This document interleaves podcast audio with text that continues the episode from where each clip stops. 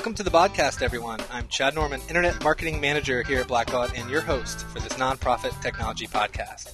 This is episode 15 for September 2nd, 2008. Before we get rolling, I'd like to introduce today's small but powerful panel. We have with us Steve McLaughlin, as usual, the Director of Internet Solutions. Hey, Chad. Hello, Steve. Back from Australia and fully recovered? Maybe? Maybe. Right. Yes, that takes a while.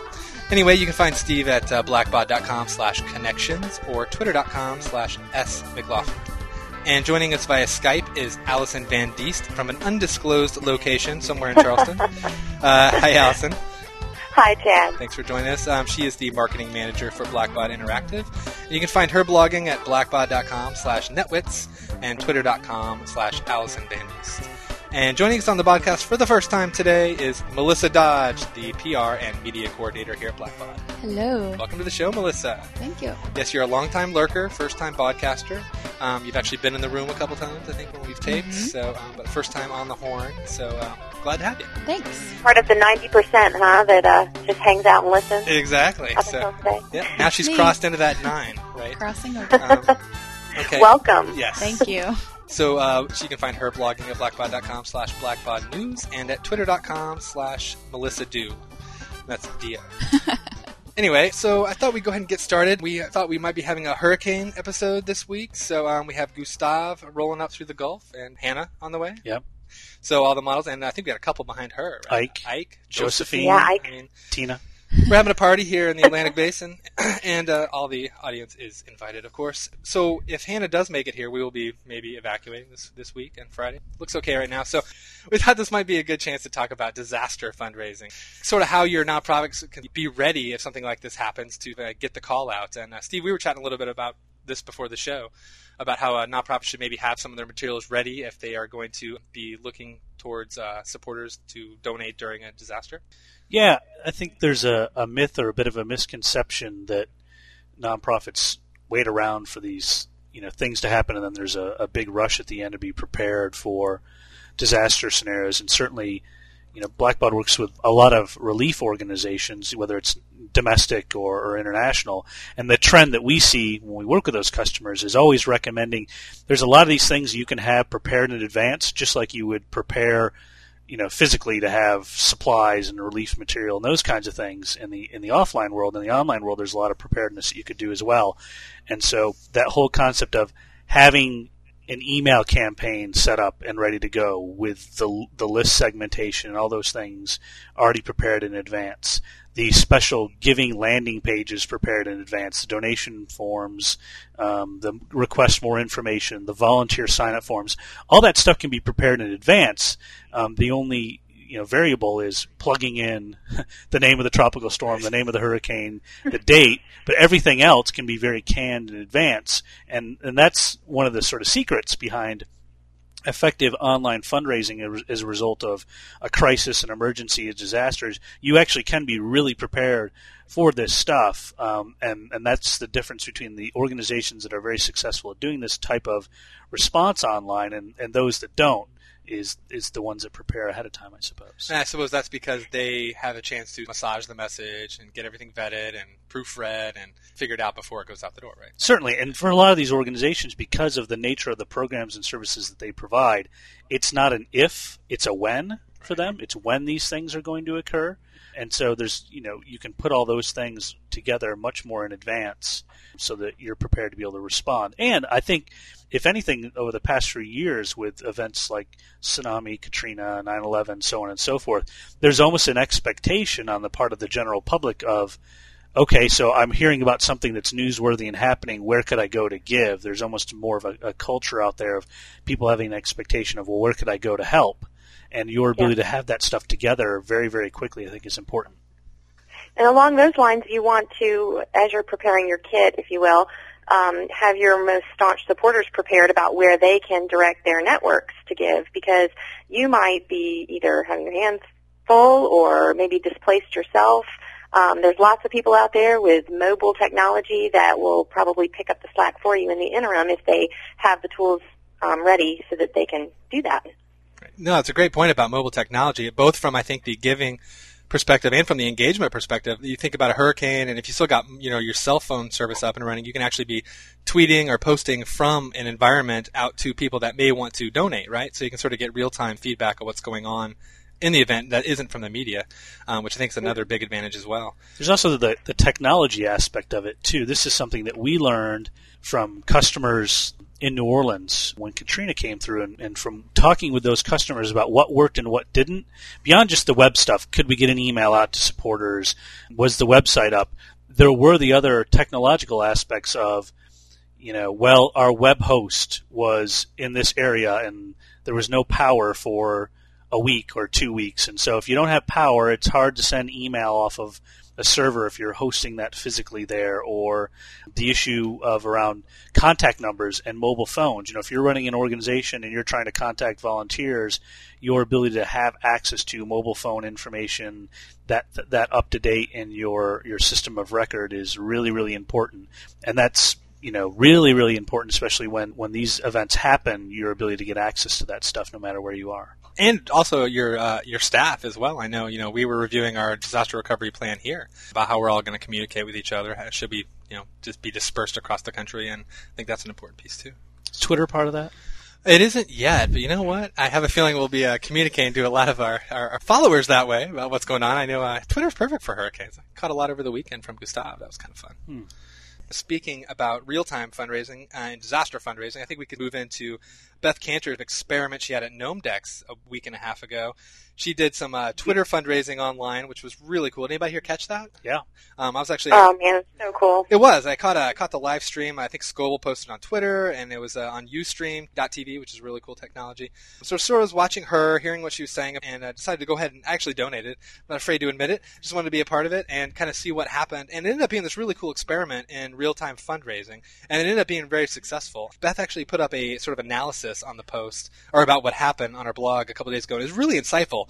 She came up with sort of a step by step recipe for doing this kind of fundraising called the Amore step by step recipe, which is very cool.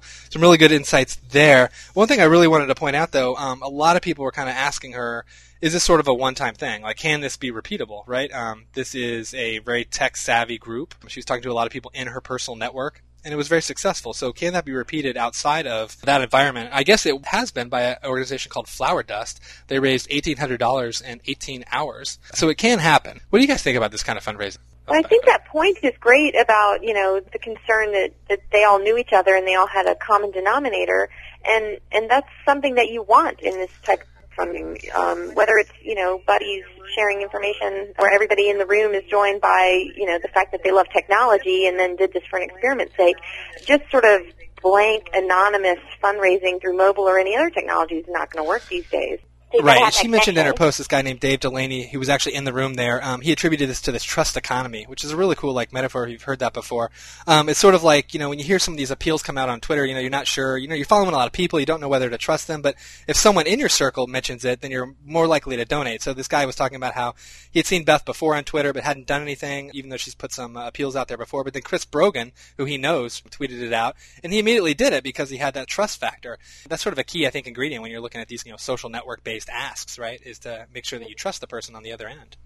I think it's true. Um, what you've what you have is for a long time we've talked about this concept of people to people fundraising, which uh, there's a great book called that available at your local bookstore on Amazon.com, and uh, and the book t- there's a lot of different parts of the book that talk about uh, this notion of people connecting with other people to do fundraising.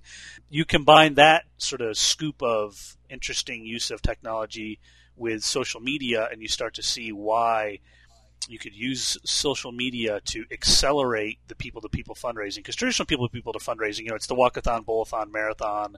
I'm walking in this event. I'm participating in this event. I'm going to email my friends family associates. Will you please give? And that's always been an effective way of fundraising acquisition because it's the personal connection. It's not the you know American Lung Association who's sending you an email. It's Chad, it's mm-hmm. Allison, it's Bob, right? Um, what you find with social media is same concept, except it's accelerated. It's something like Facebook or Twitter or social thing or whatever somebody invents tomorrow that accelerates that communication loop because I may get that Twitter message um, a lot quicker while I'm checking something out and I'm used to following someone's feed. I'm more in touch with them. I know who they are. They're a bit more of a trusted source. Um, and I don't have to have their email address. I can use a non-email related communication channel to reach out to people and and raise things. Now, there, you got to sort of take the fact that Beth is very well known in the nonprofit world, and everyone she was talking to are all highly wired individuals who are in tune with what's happening. But it dis- doesn't discount what they were able to do in a very short period of time for a good cause. Right. I think by using the transitive property, I think this worked one step further as well. It didn't just reach like sort of her friends, right? You know, she she put out the message to her friends, and then those friends put it out to their followers, right? And there was a couple examples she wrote about where someone actually that she didn't know at all, you know, donated because oh, you know, my niece is from Cambodia. So she just felt like, you know, a connection to the ask, right? Even though she'd never even heard of Beth, but because one of her friends had asked, it sort of like kept that chain going. I'm just curious how far that can go before it sort of loses its legs. You know what I'm talking But about? I think it has a little bit to do still with the fact that whoever sent it to the person who has a niece in Cambodia knew that detail about that person. Right. And so whether or not they knew Beth or anything about the exact organization that was raising these funds, it's you know, you have information on individuals, you have relationships, you know what makes them tick, and so you know exactly when and how to ask, and that's what makes it effective. Now, is this only happening with these online technology-based platforms, or does this happen with direct mail? I mean, does anybody ever get a direct this- mail and uh, go and talk to their neighbor? Hey, I really think you'd be interested in this. Um, if it did, you I can't mean, I- track it. True. Right. I mean, it's, it's what we've created tools to enable, but um, it's hard to track. I don't know if anybody can necessarily measure the elasticity of these linkages. You'd have to get an economics professor and a sociologist, but lots of organizations raise a tremendous amount of money from using this approach, and there doesn't seem to be a limit in sight. And that's given there's, you know, in the U.S. there's what 300 million people. How many of those people have even sort of been contacted in this way? So I think there's a lot of of opportunity there. I think naturally people would probably only want to be bombarded so many times, right? The tenth time I get asked for something, Your social network's not your mailing list. yeah, may yeah, the social network's not the mailing list, but it doesn't mean I may not do it the first few times, and I may pass that on to other people who pass it on to other people. That's the advantage. That's the say, yeah. that's the mechanical advantage in the system of I may not be interested in all these things, but I may send this to other people who that may be their first time connecting with that organization. And you think about if you were to attempt to do that through traditional fundraising methods, it would be next to impossible to do either cost or resource wise. Yep. Um, that's that's the real power and advantage. Right. Before social networks, you had to do it on the golf course. So you were limited to a few major donors, but now it sort of brings that same um, deeper connections, understanding of one another, sharing networks and relationships down to kind of the everyman level. Yeah, it's the difference between how many meaningful interactions can you have as an individual versus how many meaningful interactions can you and all the people you know have in one day. Right. Yep. Well, it also has some collateral advantages as well. She closed up her blog post talking about how she got a lot of traffic to her blog, right? So I think that's a way that nonprofits can sort of look at this as well. Traffic can increase engagement and, and increase donors as well. Even if they didn't donate as part of this experiment, a lot more people now know about Beth. A lot more people went to her site, and that could certainly translate to a nonprofit as well. You'd have a lot more eyeballs looking at your material than had you not done this. Yeah, there are more metrics than just the monetary aspect of it that you should be looking at. What traffic gets generated, what email subscriptions get generated, what opt-outs get generated. You want to look holistically across all the statistics. It, it will not always be a monetary piece. You know, people give time, talent, and treasure, and you need to be able to figure out what those metrics are. All right. So speaking of driving more traffic to your site, um, I've been really sort of following this widget release by SocialActions.com. It's a really cool sort of Google AdWords inspired widget that you can put on your blog or website that basically will crawl the content on your page. Find keywords that are related to nonprofit causes and then display the AdWords looking ads for that nonprofit that people can then click through and go to the nonprofit's website. So very cool, slick little idea. It was promoted a lot last couple weeks. I saw it on Digg and Twitter and everywhere else. Um, it's just a great example, I think, of nonprofits finding another way to um, get their message out without having to spend a ton of money. Allison, did you check this out? I did, and um, I think again, what's remarkable about it is the use of technology to link, you know, causes to things that people actually care about and are actually talking about. It's it's not artificial. It's generated by the um, you know the content that's in the blog, and uh, hopefully, if you're reading the blog, then you're interested in what's going on there, and the the ad is going to be very appropriate to you, and the opportunity to interact is going to be really exciting to you. Right. I mean, some of the examples they showed were really excellent, and I, I kind of wonder how nonprofits will feel about having sort of some competitors maybe listed along you know, with them. Does that ever bother nonprofits? You know, it's, remarkable that so many still don't really see um, other nonprofits that are competing for dollars in a similar space as a competitor. So um, the hope is that just by the nature of being a nonprofit, um, they are more about cooperating and collaborating and, and less about considering it competition. So hopefully it won't bother them as much as maybe it would bother a uh, for-profit organization. Right.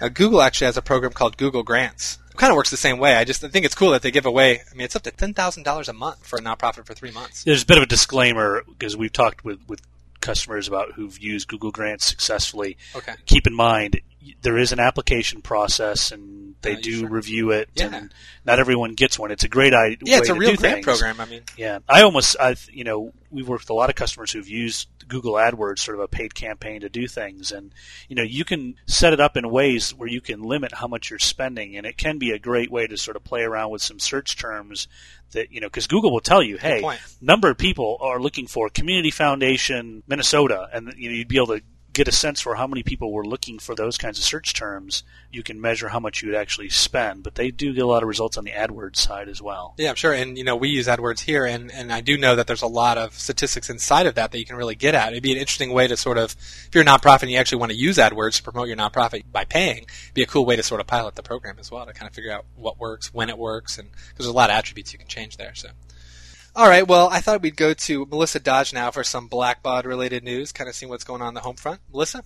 Well, as most of you probably know, Blackbaud will host the NetWits Live event at the Hilton Portland Hotel and Tower in Oregon on October 2nd. This is a free event that will include sessions on social networking, email best practices, direct communication, and more. Our very own Allison Van Diest will be presenting the right message, the right people, the right time, making the most of email. Um, I just can't wait to go to Portland for my first time. It's going to be fantastic.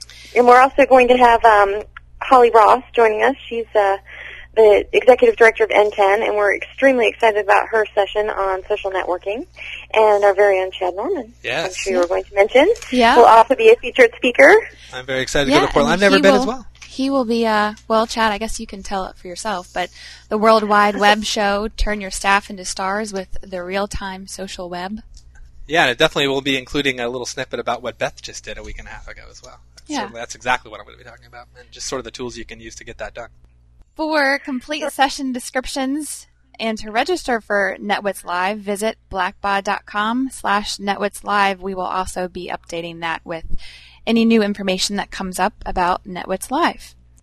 Join us in London for Blackbaud's 2008 conference for not-for-profits. It is October 20th through 21st at the Victoria Park Plaza. For more information, visit blackbaud.co.uk. Then after that is the Blackbaud's Conference for Nonprofits in Charleston, November 16th through the 19th with the theme of Experience, Learn, and Network. If you don't want to miss out and you haven't registered yet, you can be placed on the waiting list by emailing conference at blackbaud.com. Blackbaud is opening the first ever Developer Network Challenge, where Allison can tell us a little bit more about that. Um, sure. So we are actually having a contest where anyone who wants to can build a customization or application to run off the Blackbaud NetCommunity platform. And we hope we get a lot of exciting entries. And to make it really sweet, the winning programmer is going to get a new iPhone. And in order to make it worthwhile for the organization to let that programmer work in a little bit of uh, company time, we are um, giving that organization free maintenance for a year on Blackbaud NetCommunity. So it's a win-win situation, um, not just for the developer and the organization, but for the whole community to hopefully get to take advantage of a lot of cool new free customizations. And finally, NTEN's Rate Your Donor Management Software Survey is up. It's your chance to help evaluate donor management software vendors. Take the survey at nten.org. All right. Does anybody else have anything they'd like to plug? Everybody's done.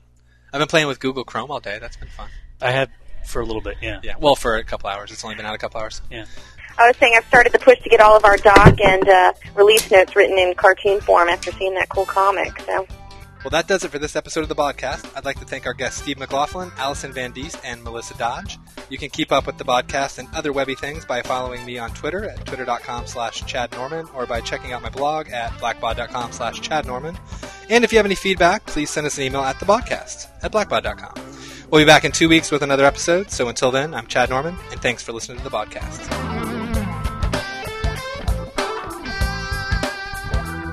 I didn't read it either. I just read a lot about it. That's how I read most of my books. About books. than, than the actual books themselves. See, the Book non- reviews in 140 characters or less. Yeah, I just I didn't know he could read. But Yes. No, I'm getting ready to blog about that. I've read my last 60x books I've read. Only one was fiction over the last four or five years. Wow. only one of them was fiction. Yep. Yeah, so you and I are in the same boat. I don't, Middlesex by Jeffrey Eugenides. I don't read fiction. Real life is so much more interesting. I think I could segue this into. Uh, Yeah, and don't put this at the end where the music is going over at the There might be uh, something in here. director's cut. I could probably salvage something out of there. At least the part where we're talking about books.